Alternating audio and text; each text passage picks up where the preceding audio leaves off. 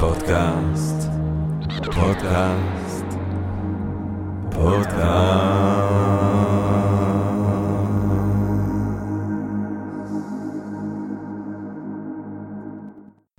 טוב, גבירותיי ורבותיי, ברוכות וברוכים הבאים לפודקאסט של Think and Drink Different, פודקאסט למי שאוהב לחשוב ולשתות. אני ג'רמי פוגל ואנחנו רוצים להודות ליקום, לעצם היש, על זה שהוא ישנו, ועל זה שבתוכו הוא מאפשר לנו אה, גם היום בערב, אה, למרות הכל, להרחיב כאן את התודעה ואת הלב ואת הרוח, עם שיחה מרתקת על מוזיקה קלאסית. גבירותיי ורבותיי, היום אנחנו מדברים על מוזיקה קלאסית.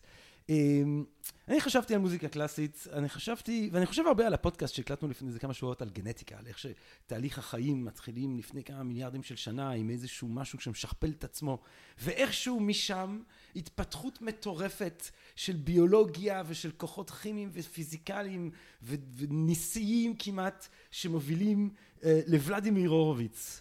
אה, יושב ומנגן בגיל 86 אני חושב בוויאנה את התנחומים השלישי של ליסט הורוביץ הזקן מגיע אחרי חיים שלמים, הנגן הכי גדול של המאה העשרים בעיניי לפחות, אחרי שהוא שרד תקופות קשות של דיכאון ותקופות שבהם הוא הפסיק לדעת לנגן בתחילת שנות השמונים ופתאום הוא חוזר והוא בקושי יודע ללכת, הוא איש שברירי, אבל מהאצבעות שלו הוא פשוט מוציא עננים, הוא פשוט מוציא את הנשגב. וזה מוזיקה קלאסית בעיניי אה, בנשגבותה משהו שכאילו, אני לא זוכר מי אמר את הציטוט הזה, שזה מאבק נגד הגרביטציה, שאשכרה מצליח, שהדבר הזה כאילו נאבק בכל הכוחות של המדע איכשהו, ואיכשהו לרגע לפחות עף. אה, ככה, אה, ואני מאוד ממליץ לכם לבדוק את הקטע הזה של הורוביץ, את התנחומים השלישי של הורוביץ. אני מאוד ממליץ לכם להקשיב למה שהקשבתי גם לקחת השיחה שלנו היום, את האדג'טו של מאלר מהסימפוניה החמישית, שהוא כותב לאישה שהוא אוהב אותה כדי להגיד לה עד כמה שהוא אוהב אותה. פשוט נשגב. דברים שבלעדיהם, כמו שאמר ניטשה, החיים היו סוג של טעות. בלי המוזיקה, והוא חשב על המוזיקה, מוזיקה כזאת הוא חשב, שבלעדי החיים הם טעות. ויטגנשטיין שאומר שבלי רגעים מסוימים בבאך הוא היה מתאדד. אני מאוד מסכים עם כולם, אני מאוד יכול להבין אותם לכל הפחות. מצד שני, מוזיקה קלאסית, זאת אומרת אם אנחנו מסתכלים על האטימולוגיה של קלאסית, יש, זה בא מאותו שורש של קלאס, של מעמד. יש פה עניין גם מוזיקה שנתפסת יותר ויותר אולי בכל מיני צורות כמוזיקה מעמדית, מוזיקה של אנשים מאוד מסוימים אולי באיזושהי צורה, מוזיקה שהיא לא פופולרית או שותפה לכל או מתנשאת וככזאת אולי שנויה במחלוקת באיזושהי צורה מוזרה. היא גם לפעמים רואה את עצמה אולי המוזיקה הקלאסית, כשבעצם היא תופעה ספציפית שקורית באירופה והיא לא המוזיקה הקלאסית של סין או של אפריקה או של אמריקה. על כל אלה, על הנשגב שבתופעות האלה, על המורכבות גם שאולי לפעמים יכולה להתלוות להיום, אני שמח ומתחגש ומתגאה להזמין כאן מישהי שהיא לא רק מדברת על מוזיקה קלאסית, מישהי שהיא מוזיקה קלאסית מתהלכת. גבירותיי ורבותיי, יעל צ'רני, שהיא מנצחת, מנצחת, דווי אפילו להגיד להם שהיא מנצחת, כאילו שזה ווינר, היא מנצחת ישראלית, היא הייתה מנצחת תחת קלודיו אבדו, סיימון יונג, מיטב התודעות והאוזניים העולמיות כרגע בעולם, זמרת סופרנו, לא סתם, מרצה בישראל גם, וגם יש לומר סופרת למרות עצמה, כאילו כנגד מאמציה הכי טובים, היא אשכרה גם יצאה שהיא סופרת, שכתבה ספר שקוראים לו העיקר זה הקלאסיקה, מבט עדכני על עולם המוזיקה, שבדיוק היום קיבלתי עליו ביקורת זוהרת של המשורר סער יכין במצפה רמון, שגם ביקשתי ממנו, אתה מבין, סער יש לך משהו חכם להגיד על מוזיקה קלאסית, הוא אמר שהוא נורא אוהב איך שהרמוניה זה חסר כל שימוש להישרדות שלנו כזן. אני, אני, אני אוהב את זה. שר יכין. מאוד אוהב את הספר שלך. הספר הזה הולך להיות מתורגם לאנגלית עכשיו, הולך לצאת באמזון. מנהלת כל המוזיקה לשעבר, זאת אומרת, לא, אנחנו לא פה סתם, אנחנו בן אדם פה רב תארים, כאילו, די לא נגמר התארים שיש לבן אדם הזה. אומנים בסלון עם צ'רנוי. צ'רני, סליחה, צ'רנוי זה לא אותו. הפכת אותי לאוליגרך גם, בנוסף להכל. זה טייטל נגיד שאני חפה ממנו. עד היום, כאילו, אל תצמצמי. בוא נשאף. יש מלא כסף במוזיקה קלאסית, אל תחשבי. אומנים בסלון עם צ'רני. כן, זהו שמי. טוב, אולי אני אתקן את זה כדי שאני לא... אני לא רוצה להסתבך עם הפרעה. אומנים בסלון עם צ'רני, בערוץ של אורלי וגיא בימי שלישי. אה, זה הדבר הכי עדכני שקורה בעצם בתוך כל הפעילויות המדהימות האלה. וגבירותיי ורבותיי, בעיקר אתם תשמחו לדעת שיעל צ'רני, זמרת הסופרנו מהבחירות אה, בארץ אה, וביקום, הסכימה. הסכימה באופן מפורש לפני השידור שהיא תשאיר כל קטע מוזיקה קלאסי שאני רק אבקש. ככה היא אמרה. וזה פשוט נדיב מצידך. ואני שמח ואני בטוח שאני אדע לבחור משהו טוב. יעל, יעל צ'רני, גבירותיי ורבותיי, ערב טוב. ערב טוב, ג'רמי. אמ, אוקיי, מספר הערות, ברשותך. אה, הייתי מנצחת משנה של מאסטרו קלאודיו אבאדו, נכון. מאסטרה סימון יאנג. נכון. אמ, סער יכין, אני אבוא איתך חשבון לאחר התוכנית, אחרי האמירה שאמרת על הרמוניה. אמירה קשה ונוקבת. אמ, תבואי איתו חשבון דחוף. דחוף. הגיע הזמן, הגיע הזמן שמישהו יסגור את החשבון הזה. אין בעיה, אני אסגור איתו חשבון. מעולה. אה, כן. והספר שדיברת עליו עובר בימים אלה ממש, גיהוצים אחרונים לקראת צאתו אה, לשפה האנגלית ויימכר באמזון. וזה מה שאמרתי, אגב. סליחה. כן. אה, קיבלתי. קיבלתי כי אני נדיב. יעל, תקשיבי יעל, אצלנו בפודקאסט אנחנו אומרים להגיד שאנחנו תוקפים את הבעיה ישר בווריד הצוואר. כן. וכדי לתקוף את הבעיה שלנו היום ישר בווריד הצוואר, אני רוצה לשאול אותך, קודם כל, מהי מוזיקה קלאסית? איזו שאלה יפה. מעולם לא נשאלתי את השאלה הזאת. אה, מה את אומרת? כן. Um, מוזיקה קלאסית היא בעיקרון, היא לא רק מוזיקה קלאסית מערבית. יש לה עוד תרבויות, כפי שהקדמת בחוכמה לומר, יש עוד תרבויות שבמסגרתן יש מוזיקה קלאסית, כמו המוזיקה הערבית, המוזיקה ההודית, ועוד סוגים של מוזיקות שלדעתי עליהן אני בכלל לא יודעת. Um, מוזיקה קלאסית היא למעשה מוזיקה אומנותית. כשאומרים מוזיקה קלאסית במערב, מתכוונים למוזיקה אומנותית מערבית. אה, והיא מוזיקה שבעצם התקבצה לכדי קאנון. אה, כמו אמנויות אחרות שהן קלאסיות. מה הופך אותן מקלאסיות? הערת הערה מאוד יפה ונכונה על העניין המעמדי. אבל אני חושבת, אני לא יודעת, אבל אם אני לא טועה, כשאומרים אומנויות קלאסיות, הכוונה היא לדברים שבמרוצת השנים, במרוצת מאות השנים, הצטברו בתרבות כחלק מהקאנון התרבותי האנושי. להבדיל ממוזיקה פופולרית שעדיין לא עבר מבחן הזמן לגביה, ואין לדעת אם היא תצרב או לא תצרב בתודעה האנושית. אבל לצורך עוד... העניין, יכול מאוד להיות לפי מה שאת, לפי ההגדרה הזאת, שבעוד 200 שנה הביטלס יהיו מוזיקה קלאס, קלאסית. אני חושבת שכן. אמ, אם יש דבר כזה רוק, שיחשב לרוק קלאסי, אז הביטלס כמובן חייבים להצטרב כחלק מסמליו והתופעות היותר משמעותיות בו. אני כן אומר ואסביר שממש בקצרה, בלי לחפור, כי זה באמת אה, לא נראה לי מעניין במיוחד, אבל בתחילת המאה ה-20 חל שבר בעולם המוזיקה הקלאסית.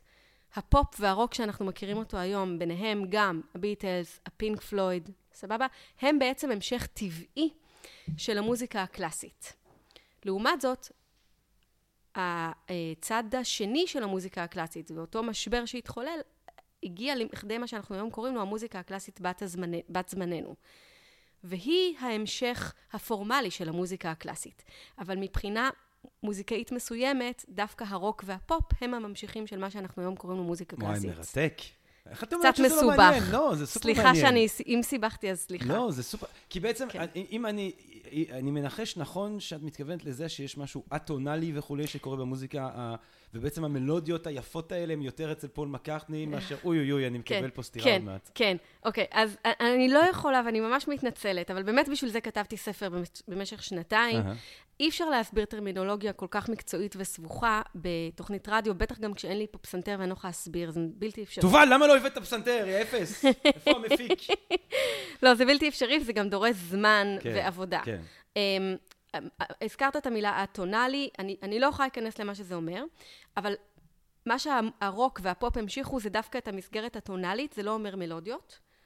זה יכול להתבטא בעניין המלודי, אבל זה דווקא ממשיך את הסיפור ההרמוני יותר. והביטלס uh, לא היו יכולים להיות קיימים לולא היה להם מסורת של מוזיקה קלאסית מאחוריהם. כן. אוקיי? הם ממשיכים טבעיים של השפה שלנו. זה גם כן. חלק מהסיבה שהביטלס הם אלילים גם בקרב מוזיקאים קלאסיים. כן. וגם ממש, אה, אה, לא יודע, לפני כמה ימים קראתי שג'ון לנון כתב את... את Because, אני חושב שהוא התחיל לכתוב על ה Moonlight Sonata של בייטהובן או משהו. על ה... וואלה.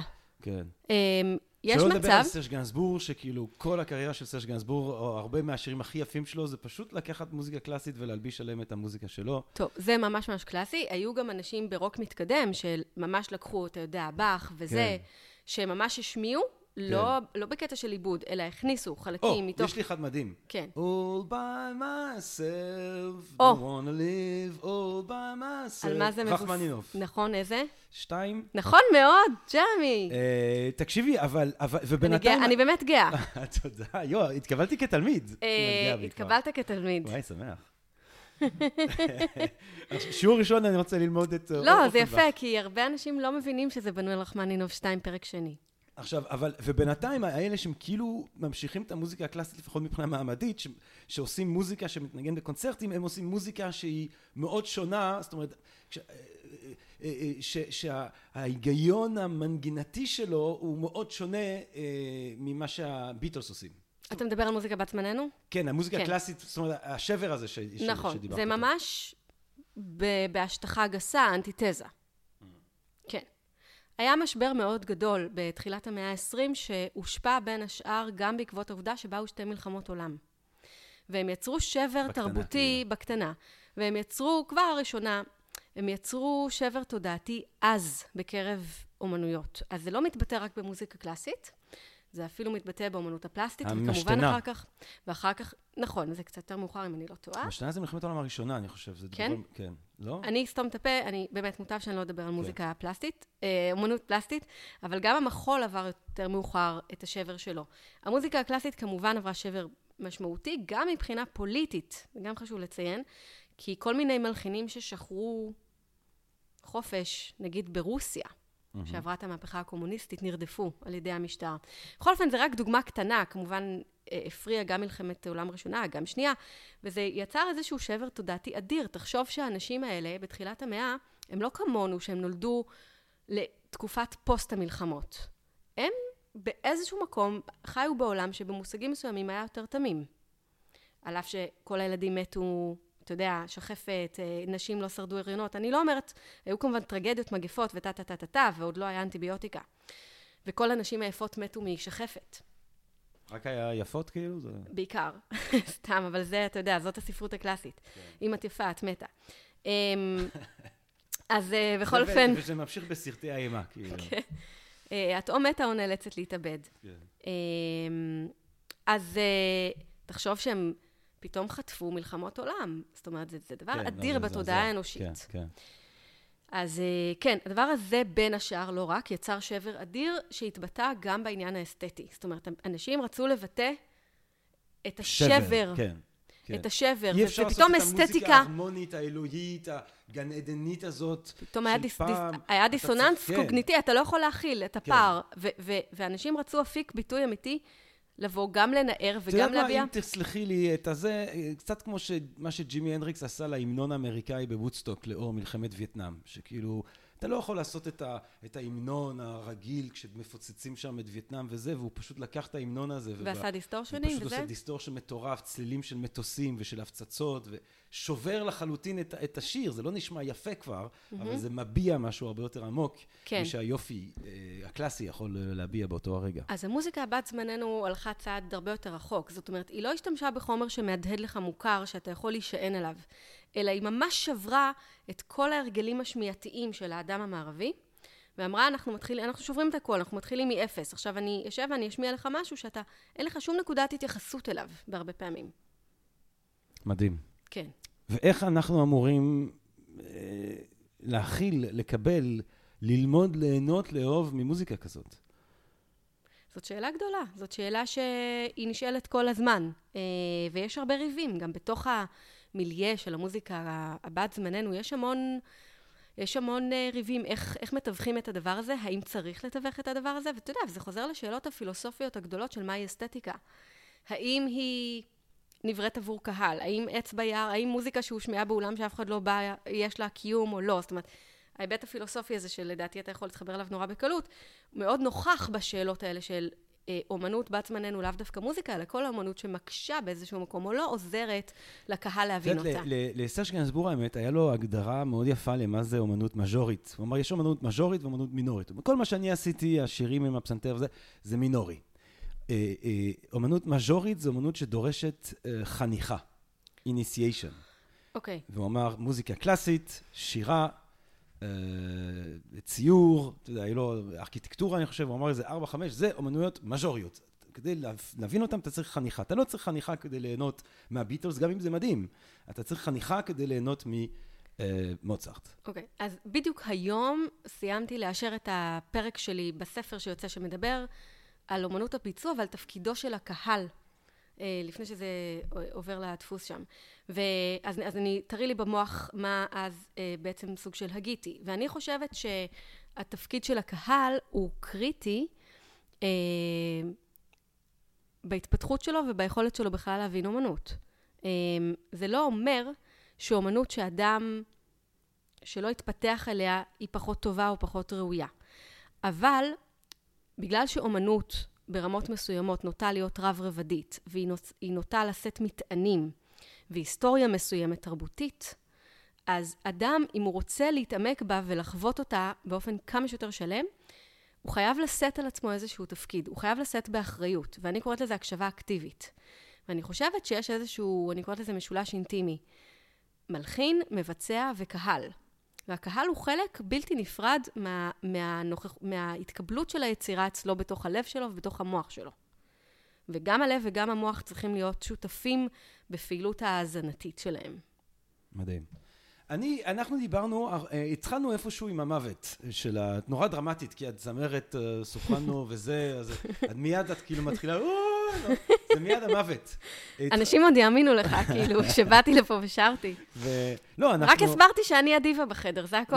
יש פה תחרות רק דיבות. הסברתי את ההיררכיה בינינו. יש פה תחרות דיוויזיה. לא, אני חושבת שהדבר ראשון, אני אישה. נכון. אז מתוקף היותי, ההיררכיה בינינו היא מובנית, ג'רמי. אל תניחי את המגדר שלי. אל תתחיל אה, איתי, אל תתחיל לא, איתי. אני- אני לא זורמת לשם. השאלה שלי היא כזאת. אני רוצה לבשר לכולם שאתה גבר. אוקיי, אה, אוקיי, אה, תראי, אני רוצה, אני רוצה אבל, אה, אה, איפה היינו? אה, במוות. המוות, המוות, המוות, המוות. כי בוא נדבר קצת על הלידה, או על הקנוניזציה. כן.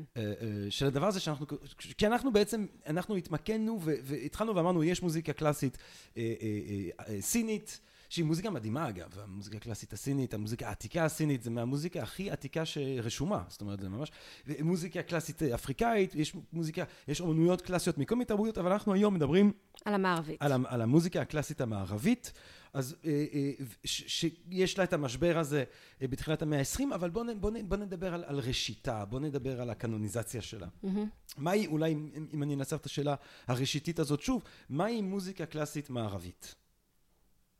אוקיי, אז היא מחולקת לתקופות. עם ראשיתה בימי הביניים, אחר כך יש מה, בה... מה היה לי, לפני ימי הביניים? יש, איך, איך, למה בימי אני הביניים זה חושבת מתחיל? שאין לנו תיעוד. אני חושבת שחלק מההגדרה של מוזיקה אומנותית מערבית, אני לא חושבת, אני הבנתי. יודעת, היא העניין שמוזיקה אומנותית נכתבת. מה שהיה ביוון או, ב, או, או, או, או, או ב, ב, ב, באימפריה הרומית לא נכתב.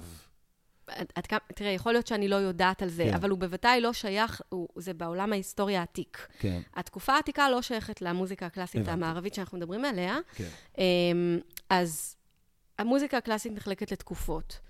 ימי הביניים, רנסאנס, ברוק, תקופה הקלאסית, התקופה הרומנטית, התקופה המודרנית, ואז התקופה של המוזיקה הבת זמננו. אוקיי. בגדול, ומה מה, מה, מה, מה זה כל, ה... לכל תקופה יש מאפיינים. אוקיי. אה, מאפיינים תני אולי ואידיאלים. גם דוגמה, תני איזה דוגמה בולט, הפרדיגמה אולי של אותה נשמיע משהו ואז, ואז יהיה קל. תקופה. אה, וואו. מה אתה זה- אומר? יש לנו אפשרות אה, טכנית כזאת? את יודעת מה? אה, אה, אוקיי, זה ידרוש איזשהו מא- מאמץ שלא עשינו עד. היום. אני חושבת אה, שזה יעזור. אה, שנייה, אני עוצר, אנחנו נדאג לזה. טוב, אז אנחנו, אנחנו נעשה את זה. בואי תציגי פשוט למה, אה, או, או, או ת, תגידי לנו מה, מה, מה אנחנו הולכים לשמוע ולמה זה מייצג את התקופה, איך זה מייצג את התקופה ש... סבבה. אז אנחנו נשמע ליד, שזה שיר אומנותי. אה, של ליד זה שיר בגרמנית. נכון, אבל כשאומרים ליד, ב... בקונטקסט של מוזיקה קלאסית, הכוונה היא לשיר האומנותי, שזה ז'אנר בפני עצמו. Mm. זה ז'אנר במוזיקה קאמרית, שעוסק בשירה. ולמעשה הליד הוא פסגה של אומנויות, הוא, הוא, הוא הרמוניה מזוקקת בין פואטיקה, הכי גבוהה שיש, יש לך שם את היינה ואת ש- מה שאתה רוצה, כולם שם, ריקט, מיולר, you name it, ואת גדולי המלחינים, שהתמזגו לכדי הדבר הזה שנקרא הליד. ואנחנו נשמע ליד בביצועי של קלרה שומן, שגם עליה אפשר לדבר uh, הרבה מאוד שעות, שהיא הייתה אשתו של רוברט שומן, uh, דוכאה מאוד כמלחינה, הייתה ילדת פלא ומוזיקאית נשגבת. Uh, בשנים האחרונות ההיסטוריה עושה מעשה של חסד ונותנת לה מקום כבר בקאנון. אז אפשר לשמוע, uh, יאללה. ואז אז יהיה קל אנחנו, לדבר. אנחנו הולכים לשמוע ואנחנו נחזור אחרי השמעה. איזה כיף.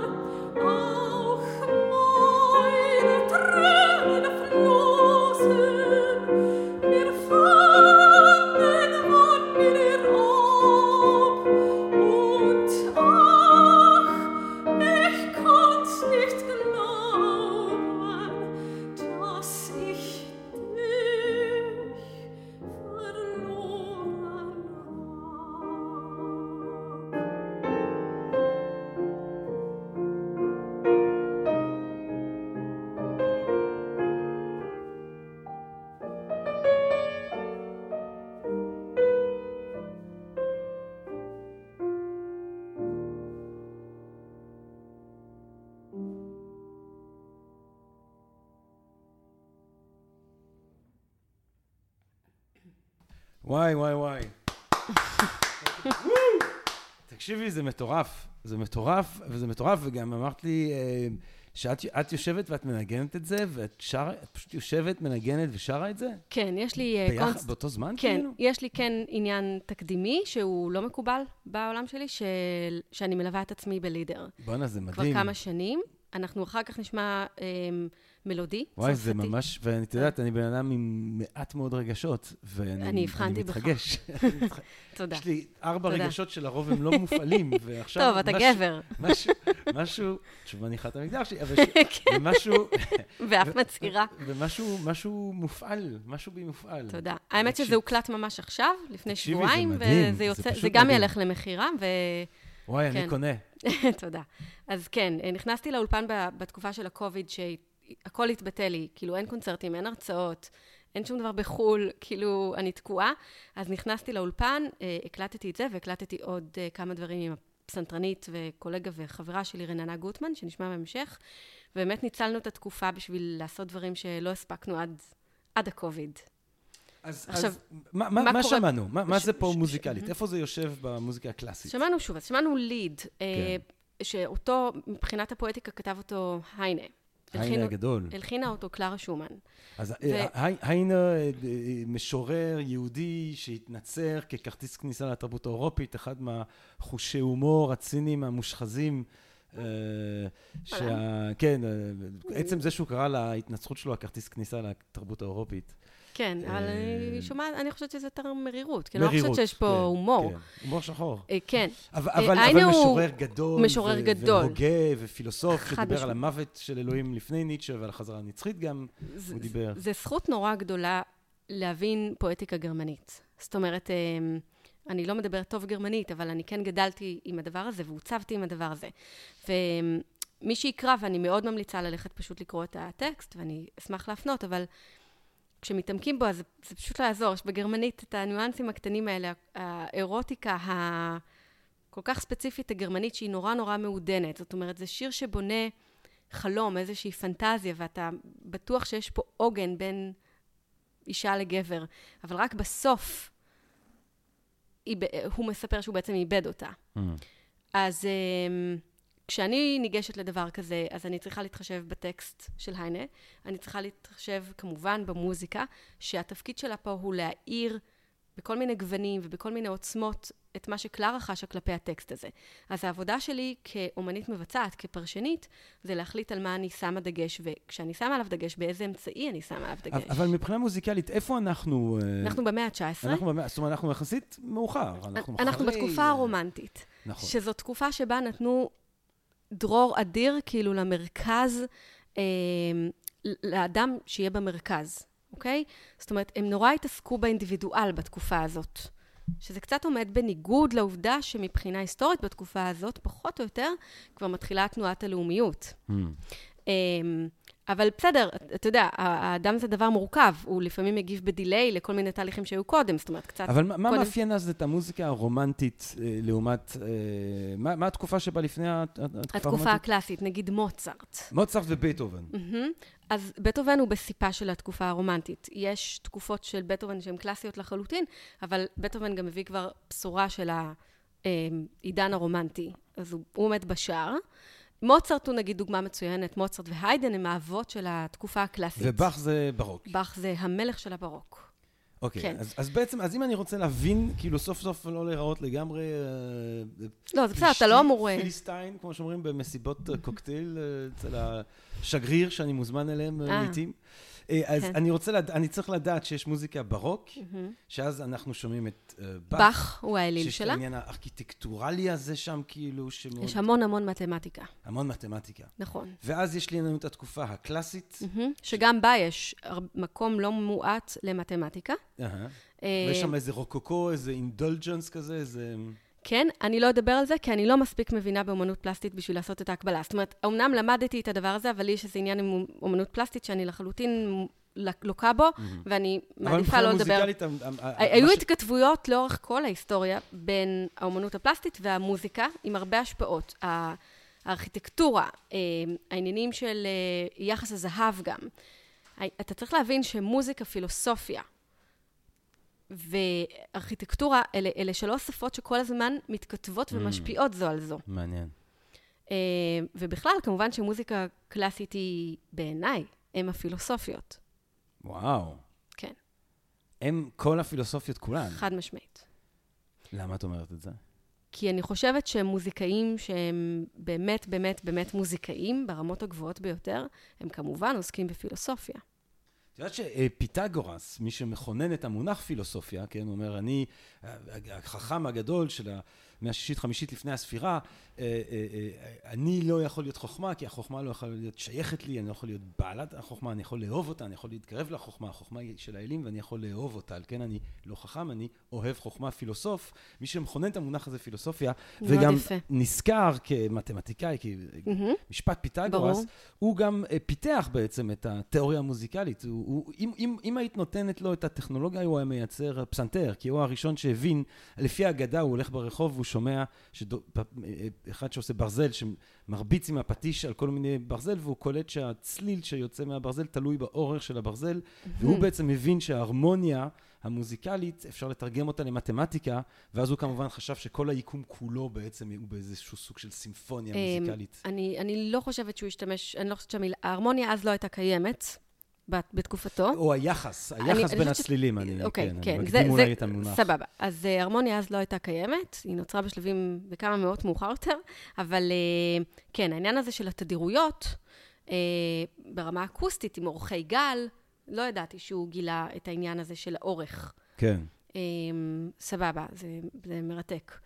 או אומרים, ש- כך אומרים עליו, את מהמם, יודעת. מהמם. בסדר, גם, גם לאגדות אורבניות יש חשיבות. אבל, אבל, אבל, אבל אם אני חושב על מוזיקה קלאסית, אז אמרנו, אנחנו יוצאים מימי הביניים אל תוך מוזיקת ברוק, אה, לא, קודם יש לך את הרנסאנס. את הרנסאנס עוד, כן. ואז... שזה מה, זה פלסטרינה זה- כזה? בדיוק. כן. בדיוק. שזה עוד אה, אה, זה צ'אנס ממש. מתמטיקה. כן. זה אני חייבת להסביר. נגיד, אם תיקח אדם שיודע לשחק שח טוב, אה, או כל בן אדם עם יכולות מתמטיות יפות, ואתה תקביל לו באיזשהו, הוא לא יודע תווים, אבל אתה איכשהו רק תסביר לו, אה, תיתן לו אנלוגיה למספרים, הוא ידע לכתוב בז'אנר של פלסטרינה לא פחות טוב ממני. כי העקרונות הם מתמטיים, זאת אומרת, אתה צריך אה, מחשבה מתמטית בשביל ליצור דברים מסוימים בסגנון פלסטרינה, לא פחות ממח... ממחשבה מוזיקאית. יאללה, נו, תש- תשאיר לנו קצת פלסטרינה, אה, פלסטרינה. כן, זה, לנו מה זה זה. חמוד, כן. אנחנו נשמע אחר כך עוד משהו. אוקיי, אבל, אז, אבל יש פלסטרינה, אז אתה יודע מה, תקשיבו לזה, זה כל כך יפה. אולי תגידי לאיפה לשמוע ביוטיוב. אם מישהו אומר, יאללה, אני שנייה הולך לשמוע פשוט פלסטרינה. תעשו פלסטרינה יוטיוב. אין איזה ביצוע שאת אוהבת אה, במיוחד. האמת שאני לא רואה בעצמי אוטוריטה להמליץ. על אה, מוזיקה אבל זה עתיקה. בעצם מוזיקה, אה, אה, אה, אז יש לנו את הרנסאנס, ואז מוזיקה ברוק. ואז ברוק, נכון. שזה באך, שזה באך הוא ה... אחד מהחשובים. וריאציות גולדברג בביצוע של גולט, מיד. אין בעיה. כן, מקובל עליי לחלוטין. אוקיי. כן. אה, ואז אנחנו, ואז המוזיקה הקלאסית. אפשר קלאסית, גם להקשיב לאנדרס שיף. אפשר. כן. אה, מומלץ. מותר לפי החוק. אני לפי ממליצה. ההנחיות. אני ממליצה. אה, ואז יש אתה יודע מה, ואנחנו צריכים... ואז יש, ואז יש את העידן הקלאסי. ואז אנחנו צריכים לעצור ולדבר על מוצרט. כי איפשהו מוצרט ובייטהובן הם ה-A-ליסטרס. לא, לא, לא, כאילו- לא, לא, לא, לא, אני לא יכולה לשמוע את זה. אמ, אוי ואבוי. לא, אנחנו לא מדרגים מלחינים. בוודאי לא כשאתה יושב איתי, ובאך הוא הרבה מעל אלוהים. ככה ריבח, בסדר. אבל אתה יודע, ילד, ילד בן חמש, הוא ידע מה זה מוצרט ובייטהובן. זה כאילו... אין לי בעיה, בסדר. אז מה הקטע, מה הקטע איתו? אתה יודע מה, מה הקטע עם באך? אז יאללה, נו. בוא נדבר על מי שמעל אלוהים. מה הקטע עם באך? למה הוא מעל אלוהים? אני באמת לא, לא יודעת לשים לך את זה במילים, אבל, ואני אדם אפיקורס, או אפיקורסי, או איך שלא כן. אומרים, אבל אמ, נגיד במקרה של מוצרט, סבבה, על באך קשה לי לדבר, זה וואי, באמת מה, יותר... מרוב מ- שאת מתחגשת? מרוב שזה גדול ממני.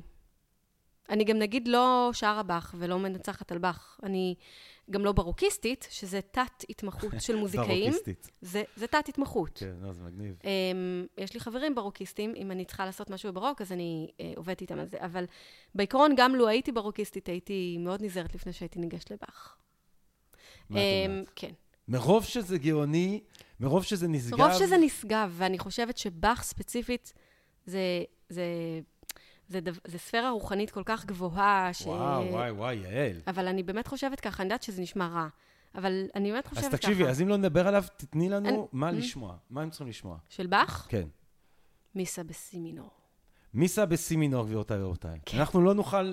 יעל עומ- עומדת כאן מומחית כן. אה, אה, אה, עילאית ב- ב- ב- בארץ היהודים אה, במוזיקה קלאסית, ואומרת, מרוב שבאך הוא גבוה, מרוב שהוא נשגב, מרוב שהוא אלוהי, כן. אני אפילו לא אסתכל... לא, גם אין מה לדבר על זה, עליו. אין מה לדבר על לכו זה. תקשיבו למיסה זה- שלו סי. בשיא. או שאת אה, קנטטה מספר 4, בקנטטה מספר 4, בשמחה. ואני זורק שם את הגולדברג וריאצ'ן של גולד. זורק. אין, ב, ב, אין בעיה, אני בעד גולדברג, זה וריאציות נהדרות, ואני מזכירה לשמוע אותה עם אנדרס שיף. ש- והסיפור הוא שגולדברג רוצה לישון בעצם, הוא מבקש מבאך... אה, וואלה, אתה רואה? אני אפילו, אני אני חושב אפילו לא יודעת את זה. יש איזה ברון אחד, ואני לא יודע אם הנגן קוראים לו בולברג, אה, לא, לא בדיוק זוכר, אבל יש איזה סיפור עם איזה ברון ש, שיש לו, ש, שהוא לא מצליח לישון, ואז אה, יש, אה, באך כותב איזשהו משהו, וגולדברג כבר יש משהו מדהים. מה זאת אומרת? זה, זה, זה, זה, זה חיי אדם, זה חיי, ה, זה חיי הנפש, חיי הרוח, חיי הנשמה.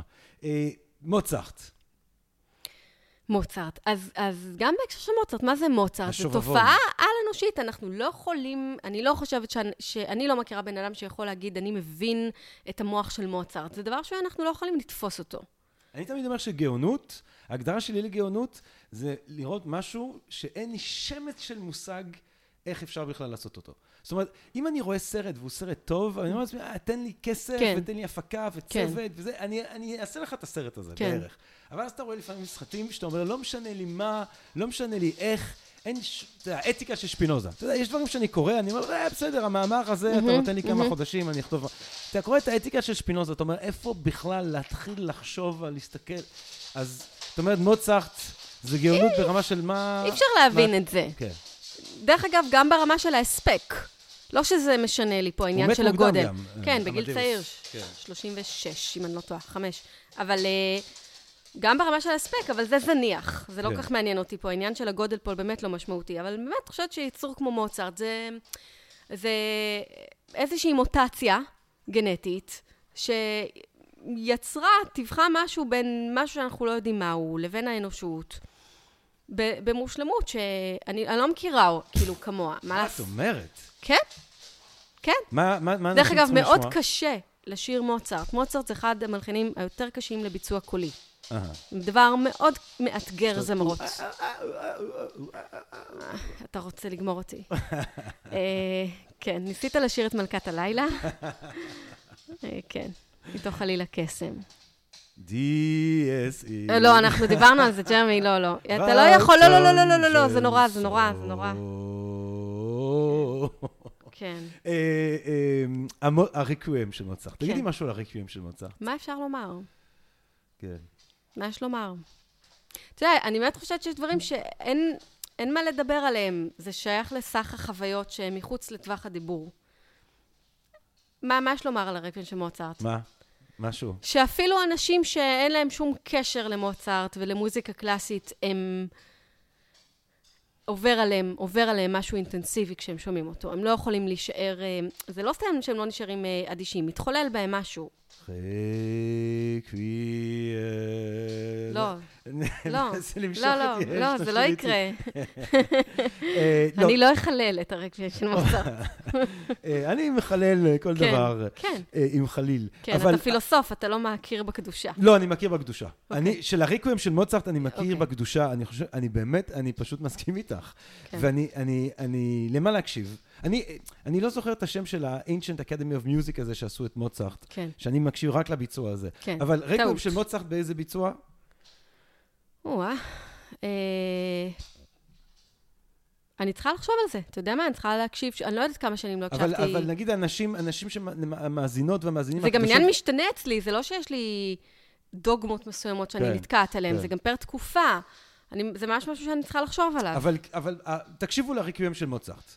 בוודאי, א', עוד בוודאי. איזה משהו של מוצרט שאנשים יכולים להקשיב? מה לא? שאנשים יקשיבו לדון ג'ובאני, שאנשים- יקשיבו לנישואי פיגארו, שאנשים יקשיבו לקוזי, אה, כך עושות כולן, אה, שאנשים יקשיבו לקונצ'רטים לפסנתר של מוצרט. מה, כאילו, אין לזה סוף. ואז מגיע לנו אה, תופעה, בתוך כל האל-טבעי הזה, בתוך המאבק האל-טבעי נגד הגרביטציה, שאיכשהו מצליח, אה, נוחת איזה משהו הזייתי בתוך ההזיה, אה, בטהובן. מהמם. מה זה בטהובן? בטהובן, יש לו כמה תקופות, אה, בערך שלוש. אה, כך נהוג היה להתייחס אליו, ויש סביב זה כל מיני דיבייטים, אבל לא, לא ניכנס לזה. מבחינתי, בטהובן זה יצור סופר סוער, סופר דרמטי.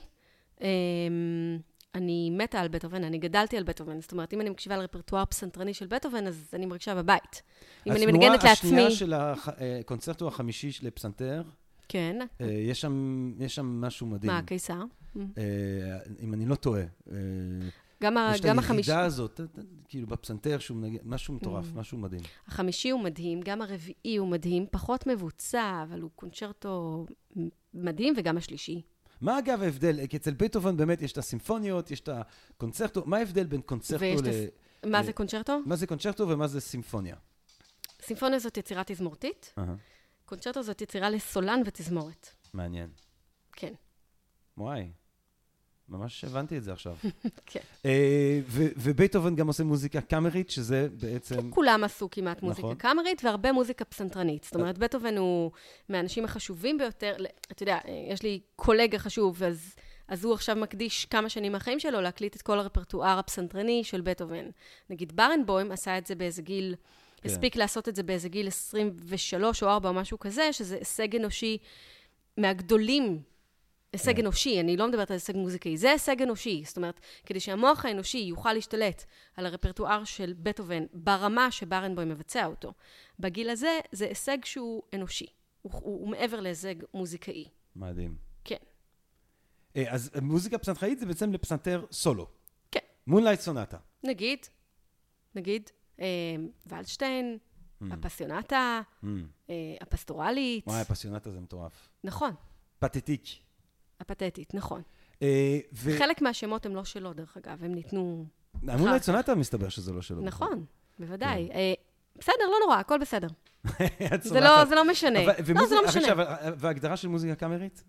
מוזיקה קאמרית היא מוזיקת חדר. היא כן. מוזיקה שבעצם יוצרה עבור כמה נגנים בחדר. Mm. במסגרתה, להבדיל ממוזיקות אחרות, אה, בעיקרון, באופן תיאורטי, כולם שווים. Mm. זאת אומרת, כשאני מקליטה אה, ליד שלי עם רננה, Mm.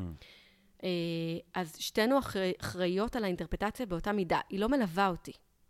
היא אחראית על האינטרפטציה יחד איתי, ויותר מזה, הפסנתר יש לו חלק עלילתי במרכאות בהתפתחות של הליד. הוא לא על תקן סקנדרי, זה לא הסיפור. Mm. הוא שותף פעיל בהתרחשות, אפילו העלילתית, במקרה של לידר. Mm. זאת אומרת, אם יש לך אה, ליד כמו של שוברט של שר היער, Mm. נגיד, אז הפסנתר הוא ממש חלק מהעלילה. אתה יכול לשמוע שם את הדמויות בתוך הכתיבה הפסנתרנית. Mm. אה, ו... אז, אז אם אנחנו נזרוק עוד, לפני שאנחנו ממשיכים הלאה, אם אנחנו, אוי אוי אוי, הנה לאו מתחיל לעשות... אה, מתחיל, היה לנו פה קודם סקנדל כן, כלבי. סקנ... כן, זהו, הגיעה הגיע סילביה, הגיעה חברה של לאו, זה בלגן. אבל, כן. אה, טוב, אה, כן. אנחנו חייבים לזרוק משהו על, ה, על, ה, על הטרגדיה הזאת של בטהובן המאבד את שמיעתו, כאילו. ולמרות זאת, כותב את התשיעית בעצם בחרשות. כן, בסוף ימיו הוא כתב לא רק אותה, עוד כמה יצירות כאילו כשהוא... התשיעית שכולנו מכירים, טה דה די דה די דה די דה די דה די דה דה דה דה כן, די דה די דה די דה דה דה לא יקרה. לא יקרה. די דה דה די דה דה לא. הוא לא שומע. לא. אה, תראה, אז... מה- מה- מה- שנייה? הכלב הביא לי כדור. לאו, אז הכל פה נהיה משוגע כאן. זה מאוד יפה, הוא מחזר אחריי עם טניס. אה, על מה דיברנו? על בטהובן ועיבוד שמיעתו. תשמע, זו טרגדיה. אנחנו לא, אני בכל אופן לא יודעת, אני גם לא חקרתי את בטהובן. אני מודה שגם חיים של אה, מלחינים זה לא משהו שמעסיק אותי כמוזיקאית. אה, למעט כמה מקרים חריגים, אף פעם לא התעסקתי בחיים שלהם, זה לא, זה לא מעניין אותי. אבל עוד אבל זו טרגדיה. כאילו, כן. כמובן שזה מזעזע, ואנחנו, אני לא בטוחה שיודעים איזה בדיוק, האם הוא איבד תדרים מסוימים, באיזה שלב הוא לגמרי הפסיק לשמוע, אני לא יודעת. תהליך התחרשות הוא לרוב הדרגתי. בייטהובן, אנשים צריכים לשמוע את ה Moonlight Sonata למי שלא שמע. כן, אבל אני חושבת שרוב האנשים מכירים נכון. אותה.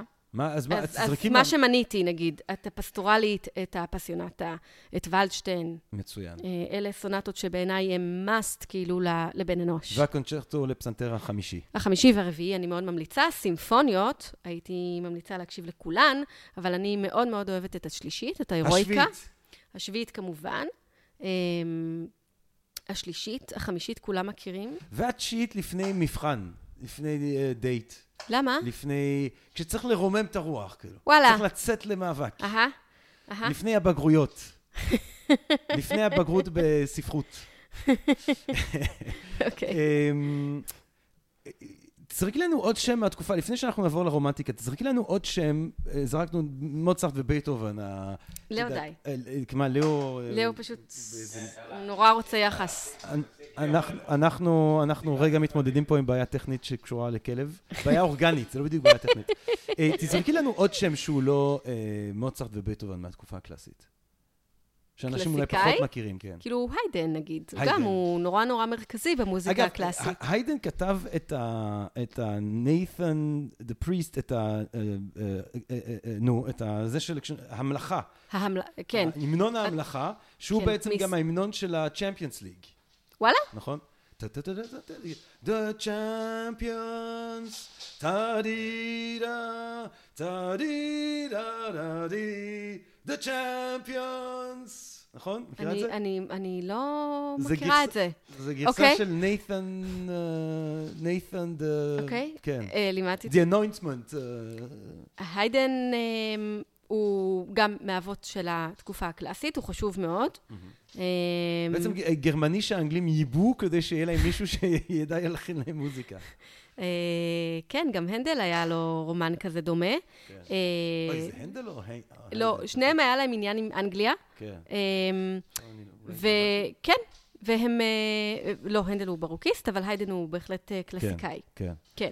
אה, ואנחנו מגיעים לרומנטיקה, ששם שמענו את הביצוע המדהים שלך לליד הזה של אה, אז האבות. האבות של המוזיקה הרומנטית, נורא נורא בגדול, אני לא יכולה להתחייב על כולם, הם מנדלסון, שוברט, שומן, פליקס, ברהמס. מנדלסון בכתודי, נזרוק עליו מילה, הנכד של משה מנדלסון, בדיוק דיברנו עליו, משה סבא שלו, אני כתבתי עליו בין השאר דוקטורט, איש, איש ראוי. אה, הרבה פעמים גם צועקים על משה מנדלסון, אומרים, מה ההצעות שלו אה, ליהדות שמתחשבת בעולם אה, שמסביב, ל- ל- ליהדות שהיא אוניברסליסטית וכולי. הן לא שוות כלום, כי הרבה מהילדים שלו והנכדים שלו הם אה, התנצחו, ופליקס מנדלסון כבר היה בעצם נולד נוצרי. ואז אני תמיד אומר, אבל היית מעדיף אה, נכד אה, יהודי אה, סתמי, או נכד כזה שהתנצר והוא פליקס מנדלסון? זו גם שאלה. זאת אומרת, זה קצת קשה לבוא לבן אדם להגיד, נכשלת בחיים שלך, כי הנכד שלך לא יהודי, ואז מסתבר שהנכד שלך הוא פליקס מנדלסון. לא? זה חתיכת... אה, אני הייתי מתגאה אם הנכד שלי אה, פליקס מנדלסון. ברור, אני מתה על מנדלסון. שהוא גם הרבה, הוא עשה הרבה בתהליך הקנוניזציה הזאת. זאת אומרת, הרבה מה, מההערכה שלו לבאך למשל, נכון והרבה. מהדרך שלו, של פליקס מנדלסון, להציע את המסורת המוזיקלית שלו, עשתה את הקנוניזציה הזאת. מנדלסון נחשב לאדם שהחיה את באך, ואותו דבר, איזה 200 שנה אחר כך, ברנשט- ברנשטיין עשה למאלר. אמ, ומנדלסון, הוא, יש לו סימפוניות נהדרות, אה, האיטלקית הרביעית, או הסקוטית השלישית, יש לו לידר מדהימים, יש לו רפרטואר פסנתרני פנטסטי, וקאמרי פנטסטי. אה, יש לו יצירות אה, מקהלתיות למות, למות, כאילו, הוא כתב מוטטים, דבר הכי יפה שיש. יש לו את הקונצרטו לוויולין השביעי שנשמע... לא פשוט הקונצ'רטו שלו לכינור. כינור, כן. כן. שנשמע אמ, יהודי שהוא כזה, מאוד אבל- אה, מפורסם גם, כן, כן. כן. אמ, ולפליקס הייתה אחות שקראו לה פאני, ושניהם טופחו מאוד, מאוד על ידי האבא, אבל חלק מהיצירות של... אברהם, שאמר, חצי חיים הייתי הבן של משה מנדלסון, חצי אחר הייתי אבא של פליקס. כן. אז אותו אבא גם אמר לה שאישה נועדה להיות תכשיט בעולם הזה, ולכן היא לא תהיה מוזיקאית. אבל היא הייתה ילדת פלא, היא ניגנה למלכת אנגליה כשהייתה בת איזה 12 או 8, אני לא יודעת, והיא הייתה מוזיקאית בחסד, ופליקס, כמה מהיצירות שלו, כולל פסטיבל שהייתי אמורה לפתוח בו את ה... או לפתוח אותו, אה, כולל כמה יצירות בפסטיבל הזה, היו בעצם שלה, ופליקס ניכס אותו אליו על מנת שהיא פשוט תפורסם. כי זו תקופה שבה נשים פשוט לא יכלו בכלל להגיע להוצאות לאור ולהוציא את אה, אז איך יצירותיהן. אה, קרול שומן, ש... קלרה. קלרה, סליחה, ש... ש... ש... כן. ששמענו אותך מנג...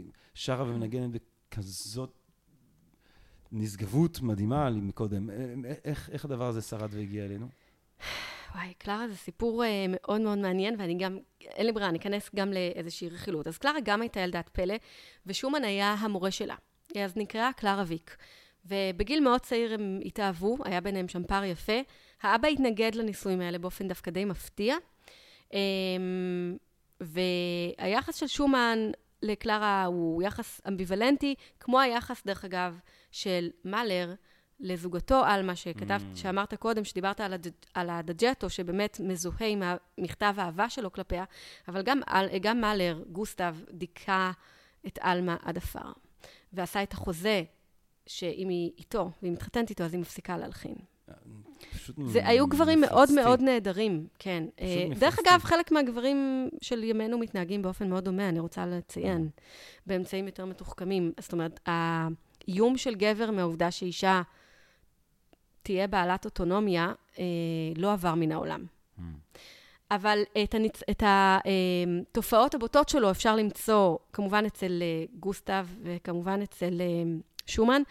וקלרה הייתה שותפה, זה מורכב במקרה של שומן, וקלרה קלרה הייתה שותפה מאוד מאוד אינטנסיבית אה, בכתיבה של שומן וגם בכתיבה של ברמס, משום שלקלרה ולברמס היו, הייתה מערכת יחסים מאוד מאוד יוקדת.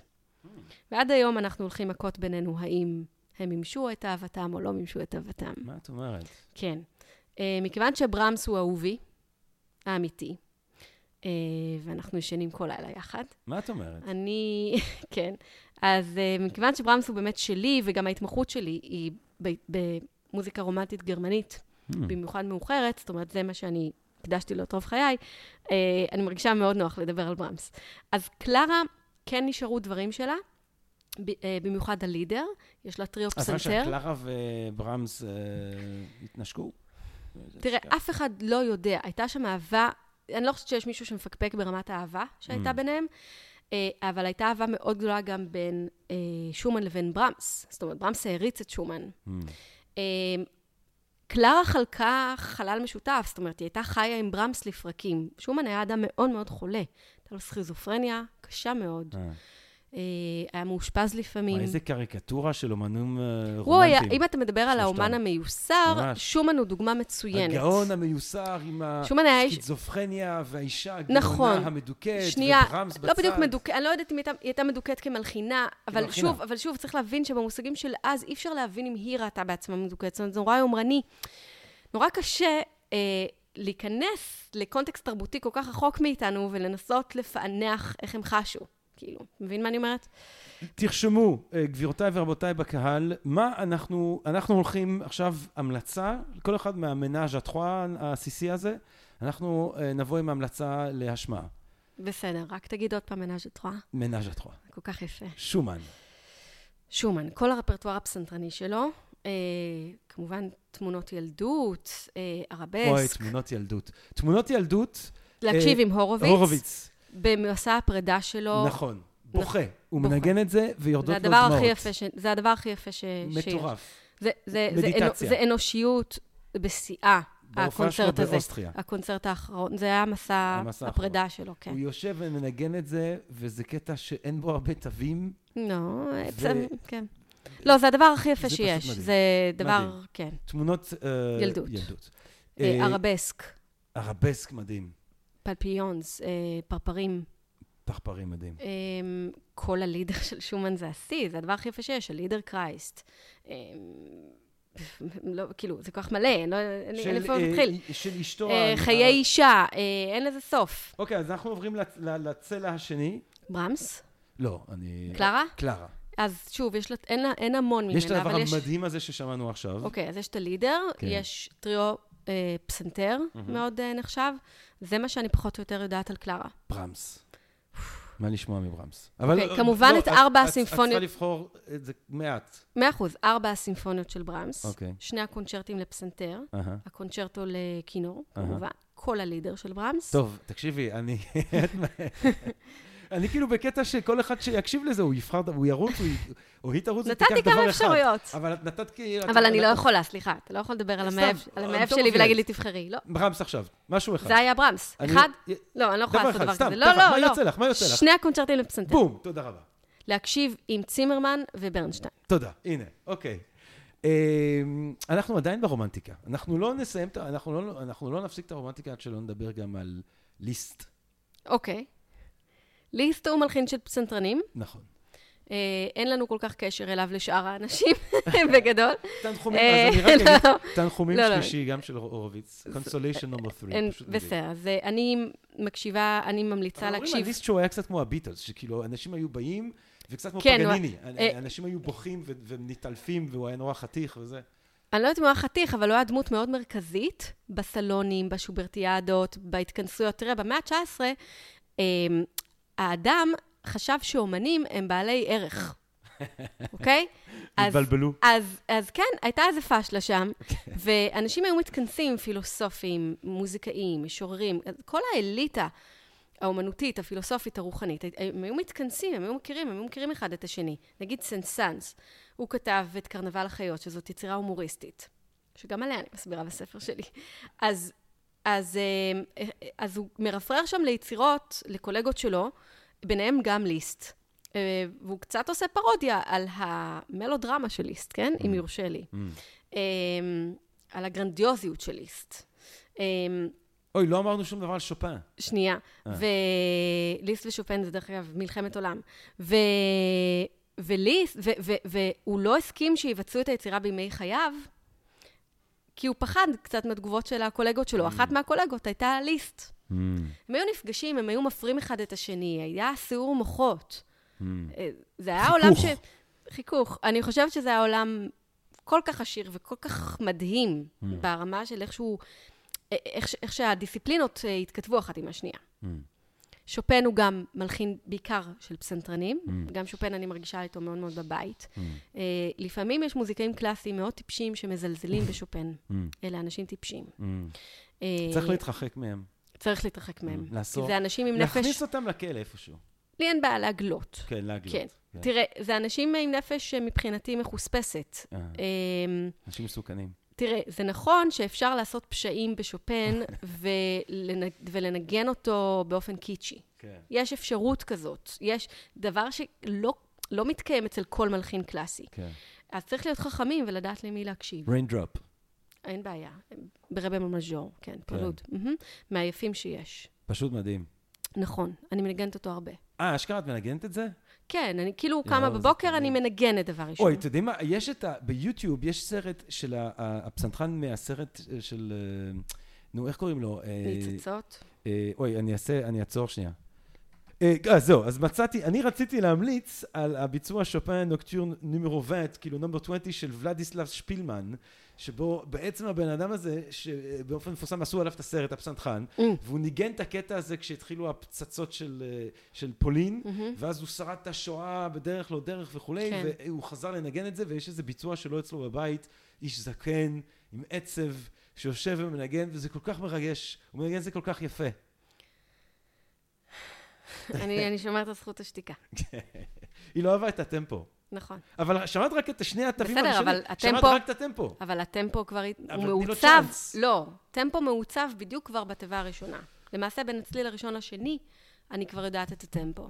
אם הטמפו לא מקובל עליי, אז אני לא אקשיב לביצוע, אבל ג'רמי. שואה, יעל, שואה. אני מתנצלת, אין כן. לי הומור. אה, טוב, אני- אנחנו רוצים עוד לשמוע קטע שלך. כן. אז- אנחנו נקשיב למלודי, שזה בעצם הליד הצרפתי, כי אתם הצרפתים, בלגי, אני בלגי. כן, אבל מניחה אתה את שייך הלאום לזה. שלי עכשיו. סבבה.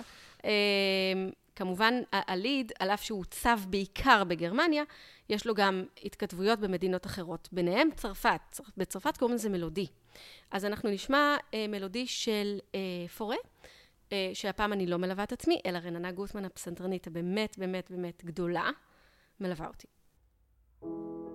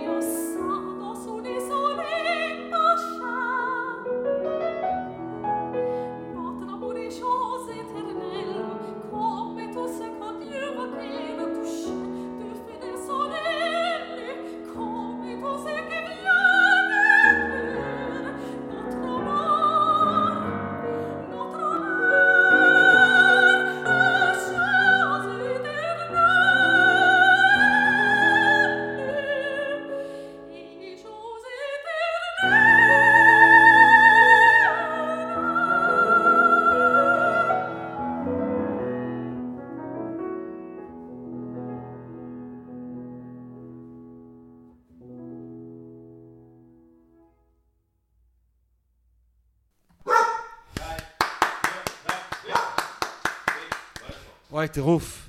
טירוף, טירוף, גם טירוף. הכלב שמח, כן. כן, לא, הוא רק התחיל אה, בסוף. תקשיבי, זה גם נראה לי מאתגר בטירוף, כאילו...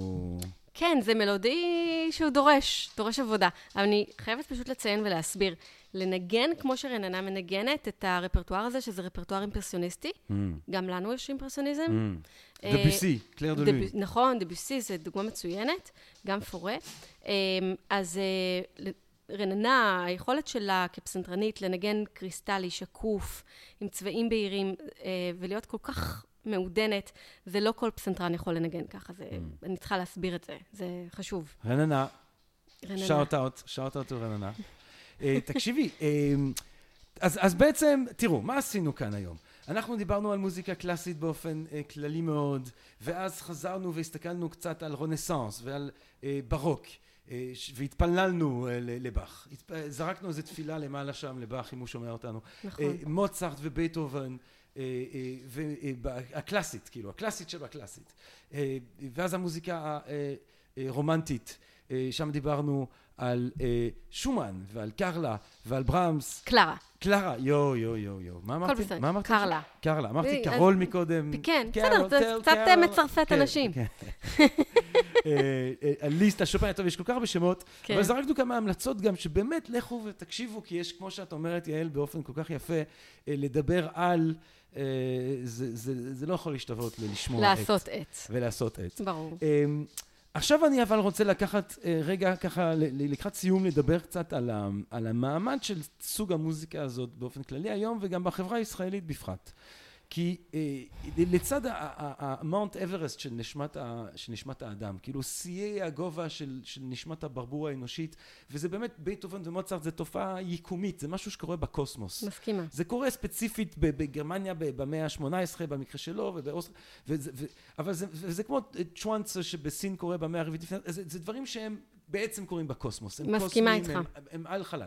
אבל עדיין המוזיקה הזאת מזוהה עם קבוצה שהייתה לה ספציפית למשל בארץ כוח הגמוני, ושהוציאה והיה לה את הכוח כן. להגיד זה מוזיקה קלאסית, מהמם. זה מוזיקה ראויה, תקציבי ממשלה ילכו למוזיקה האירופית מהמם. הזאת, הם לא ילכו באותה מידה למוזיקה אה, קלאסית ערבית, אנחנו יודעים שהרבה מהעלייה העיראקית הם עלייה גדולה, עשירה מאוד במוזיקאים, אה, שלא זכו בעצם אה, לעסוק כאן במוזיקה. גם מרוקאים, זאת אומרת, כל, ה... כל עדות המזרח נפגעו כמובן מהעובדה שהם לא היו בהגמוניה.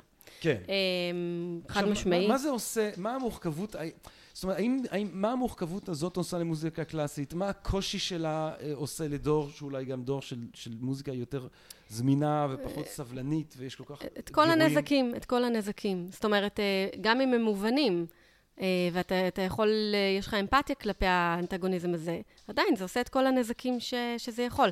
תראה, מעמד המוזיקה הקלאסית תמיד הוא, בר, הוא תמיד בעייתי בכל העולם, אבל בישראל הוא סובל מעוד הרבה מאוד בעיות פרטיקולריות, שקצרה היריעה מלהרחיב אותן.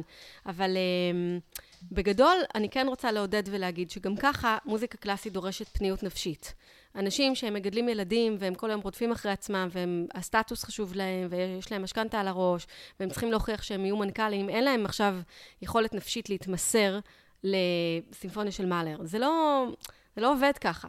אז זה לא מקרי שאנשים בגילאים הרבה יותר בשלים ומבוגרים בעצם מתפנים להגיע לקונצרט. קונצרט דורש התמסרות. זה לא כמו ללכת להופעה של שירים שאתה מכיר. זה לא אותו דבר. אבל האם הקונצרט, טוב עכשיו אה, תקופת הקורונה וכולי, אה, אבל אה, האם הקונצרט, האם זה שה... האם, בוא נגיד זה ככה, האם הקהל המבוגר יותר שמגיע לקונצרטים, יהיה לו בסוף, יהיו צעירים שיהיו מבוגרים שיבואו, או אחרי שהמבוגרים האלה ילכו, יהיה פשוט פחות מוזיקה קלאסית? אני יכולה רק לנחש. אני חושבת שאם אתה בגיל צעיר נחשף למוזיקה קלאסית, כידוע לי, אנשים חוזרים לזה בבגרותם. אם אנשים לא נחשפים בשלבים צעירים בחיים למוזיקה קלאסית, הסיכוי שהם ייכנסו לזה הוא יותר קטן, על אף שהוא קיים, אבל הוא יותר קטן. אבל מה, מה אה, אה, אם נלך על מקום חינוכי, אם, זאת אומרת שיהיה חינוך מוזיקלי בבתי ספר, ואז אנחנו יכולים להתעקש על הקאנון המערבי, אבל באמת בהינתן שהרבה מגם, אה, אנחנו במזרח התיכון, וחלק גדול גם מהשורשים של, של תושבי המדינה, גם היהודית, זאת אומרת, אה, לא רק התושבים הערבים, המוסלמים והנוצרים, גם התושבים היהודים שעלו ממדינות ערביות ומדינות, יש להם אה, מסורות של מוזיקה קלאסית אחרות, אז, אז, אז הן מקבלות היום ביטוי. יש לך תזמורות אנדלוסיות, כן. נגיד. אמ, אני, אני שמחה מאוד, דרך אגב, אה, כי לא יודעת אם ספציפית האנדלוסית, אבל אני מאוד אוהבת, נגיד, מוזיקה ערבית קלאסית. Mm. שהלוואי שתקבל הרבה יותר מקום ותקציבים, כי זו מוזיקה מעודנת ומופלאה. אמ, אז יש מקום, יש שינוי. אומרת, יש מקום במפה התרבותית הישראלית למגוון של מוזיקות קלאסיות. חייב להיות מקום. אי אפשר שלא, זאת אומרת, זאת האוכלוסייה, היא מגיעה עם מורשת מסוימת, עם לגאסי מסוים, עם תרבות. התרבות הזאת חייבת לקבל מקום. מבחינתי אין, אין פה שאלה בכלל. ומה כן, אז, ואיך כן מנגישים, בעניין הדורי, בעניין אולי של המהירות של ה... של, מהירות הגירוי האינסופי הזה ש, שאנחנו נמצאים בו, כן? כל הזמן זה גירויים... קטסטרופה. כל... כן. קטסטרופה. אני, אני בגדול, כאילו בפעם הבאה שאני אנהל אומנותית פסטיבל או תזמורת או משהו, אני אבוא, יש לי אג'נדה די סדורה בקשר לדבר הזה. אמ, אני ממש חושבת שצריך אה, להבין את רוח התקופה, אבל אני חריגה. אמ, אני חושבת שרוב הקולגות שלי לא מסכימים איתי. אני חושבת שממש צריך ללכת לקראת uh, הצייטגייסט ולהבין שצריך להתאים את הקונצרטים לא בחנופה, לא בזה שאני אתלבש מגניב, או בגימיקים נוספים שאני באופן אישי לא כל כך מעריכה. אני חושבת שיש פתרונות יותר חכמים ומתוחכמים בשביל להתאים uh, uh, קונצרטים ותכנים בכלל של פסטיבלים וזה לרוח התקופה, בלי להתחנף. נו, כמו? אני לא מגלה. אוי, דווקא זה מסקרן. לא, זה ממש כאילו, לא מגלה. מה, מה, מה הרגע שבחיים שלך, אה, יעל, ככה לקראת סיום, שהבנת שזה הדבר שאת הולכת להקדיש את עצמך אליו? אני לא חושבת שהיה רגע כזה, אבל uh, אני פשוט תמיד שרתי. Mm. וניסיתי לא להיות מוזיקאית בחיים. זאת אומרת, היו לי משברים, ומאוד פחדתי מאינרציה, והלכתי ללמוד פילוסופיה, mm. ודברים שבדיעבד, דרך אגב, עד היום משרתים אותי. כשאני עושה, נגיד, את התוכנית הזאת ש, של אומנים בסלון עם צ'רני, ואני יושבת ואני מדברת עם פילוסוף, אז אני לא מרגישה שאני לגמרי סתומה. מה, מה זה התוכנית הזאת? זו תוכנית שבמסגרתה אני כל פעם מארחת אומן מדיסציפלינה אחרת, ואנחנו מדברים על היצירה עצמה. זאת אומרת, אני מכירה לפנים ומלפנים כל אומן שמגיע, את היצירה שלו יותר טוב ממנו, בהרבה מאוד מקרים, ואנחנו ממש מדברים על, על האסתטיקה, על הכלים, על ה... על הקונפליקטים האומנותיים שהוא ניצב מהם, ואנחנו ממש מפרקים את היצירה. Mm. אז זה יכול להיות קולנוע, זה יכול להיות ספרות, זה יכול להיות פואטיקה, וזה יכול להיות פילוסופיה. Mm. ואלה מפגשים שהעובדה שסטיתי קצת בחיים מהמוזיקה והלכתי לראות בשדות זרים, באיזשהו מקום זה כן משרת אותי. Mm. גם כשאני הלכתי והתעניינתי בסם שפיגל, את או... יודעת שהורוביץ מספר שהאימא שלו, כשהוא היה בן איזה עשר, אז היא לקחה אותו לראות את סקריאבין. כן. וסקריאבין היה כזה משוגע וזקן. באמת וזה, משוגע. ורוביץ יושב ומנגן קצת על הפסנתר, וסקריאבין אומר, כן, כן, הוא יהיה פסנתרן, אבל הוא צריך לדעת את כל האומנויות. אתה רוצה שהוא יהיה מוזיקאי גדול? הוא צריך לדעת את כל האומנויות. לא רק, הוא צריך לדעת ציור, הוא צריך לדעת את כל סוגי המוזיקה. תראה, לדעת... אה, מוזיקאים קלאסיים הם לרוב דווקא לא מפגרים. זאת אומרת, חלק מהלימודים שלנו זה שאנחנו, כן, אנחנו לוקחים אותנו למוזיאונים ומראים לנו את הקשר בין מונה ומנה לדביסי. סבבה? אמ, אה, לומדים תיאטרון, גדלים עם, רק, עם רקדנים, עם שחקנים, זאת אומרת, בהוויה שלך כמוזיקאי אתה לא יכול לצאת אדם חסר מטענים תרבותיים, זה, זה מאוד נדיר. עם זאת, כן יש לי ביקורת, כי המוזיקה הקלאסית מאלצת אדם, אינסטרומנטליסט, לשבת רוב הזמן לבד עם הכלי שלו. Mm. מה שהרבה פעמים יוצר איזשהו גטו תודעתי. Mm. לא, רוחב היריעה בעיניי לא מספיק רחב, בטח לא כפי שהיה בדורות עברו. וגם ההתעניינות בזולת, בחלל, היא מאוד מצומצמת, ככל שהדרישות האינסטרומנטל, האינסטרומנטליסטיות הולכות וגובהות. והן הולכות וגובהות. מח... הן הולכות וגובהות. זאת אומרת, נגן אה, ממוצע היום מנגן הרבה יותר טוב מנגן ממוצע במאה ה-18. מבחינות מסוימות. מבחינה טכנית. מבחינה טכנית, אני חושבת שבגדול כן. יש כל הזמן השתכללות, גם הכלים הלכו והשתכללו, אני, עזוב סטרדיבריוס וכל מיני uh, תופעות כאלה, אבל נגיד, אני שומעת כלי נשיפה מתחילת המאה, אפשר להשוות אותם לכלי נשיפה היום.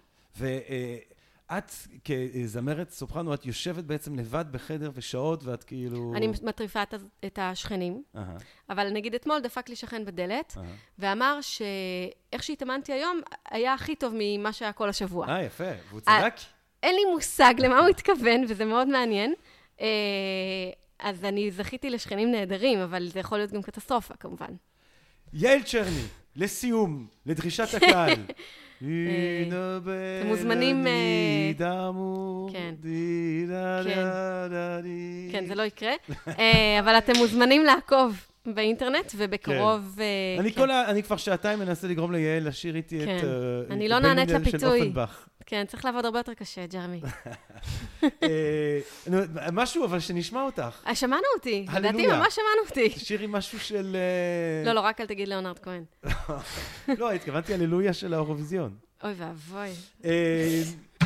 תענוג, מה אני אגיד לך? היה מאוד כיף איתך, היה ג'רמי. תענוג מאוד מאוד גדול. אני גם, אני רוצה מאוד להודות לך על הסבלנות בכיף. שלך לעמוד כאן ולסבול מהשטויות שלי, אה. וגם על ההמל- על ההמלצות אה, שאת נותנת ושנתת אה, בפרק הזה. אני ממליץ מאוד מאוד לקהל הקדוש שלנו, שנהנה ומצא עניין בשיחה הזאת, לבדוק את אומנים בסלון עם צ'רני בערוץ של אורלי וגיא. איזה ערוץ זה? איפה איפה הערוץ הם הזה? פתחו ערוץ תקשורת אלטרנטיבי, הייתי קוראת לו, פשוט בתוך הפייסבוק, עם האמת, אה, אחוז צפייה די גבוה. מדהים. כן, בהחלט. מדהים. אה, ו, אה, ולהזין לדברים שלך, ומי שרוצה בעצם לשמוע שוב את הקטעים שהוא שמע כאן בפודקאסט, הוא לא יוכל. הוא יצטרך. לרכוש את זה, כן. ואיפה אפשר יהיה לרכוש את זה? אה, אה, לא, אה, בקרוב אני אדע.